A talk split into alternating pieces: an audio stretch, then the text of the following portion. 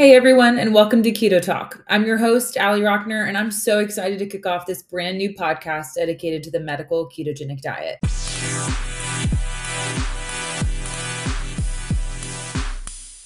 Before we dive in, I want to share a little bit about me and why I wanted to create this podcast.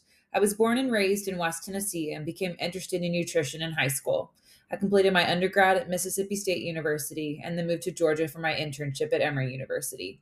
Because of some personal experiences, I've always been interested in helping people with restricted diets due to food allergies and intolerances, health conditions, or disabilities.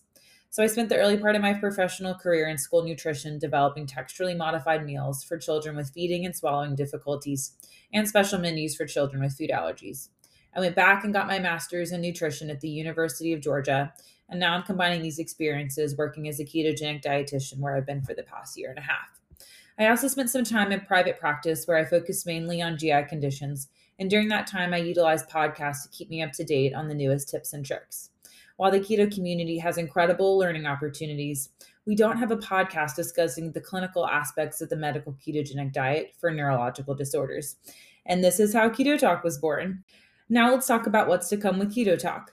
Each episode, I'll be bringing you bite sized interviews packed with evidence based knowledge, practical tips, and real world experiences we're going to tackle common challenges, explore emerging research, and celebrate the incredible successes we achieve together.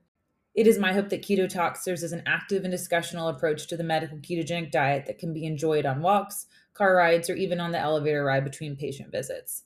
Thanks so much for joining me on this inaugural episode of Keto Talk. I can't wait to dive deeper into the science, strategies, and stories that connect us. Until next time.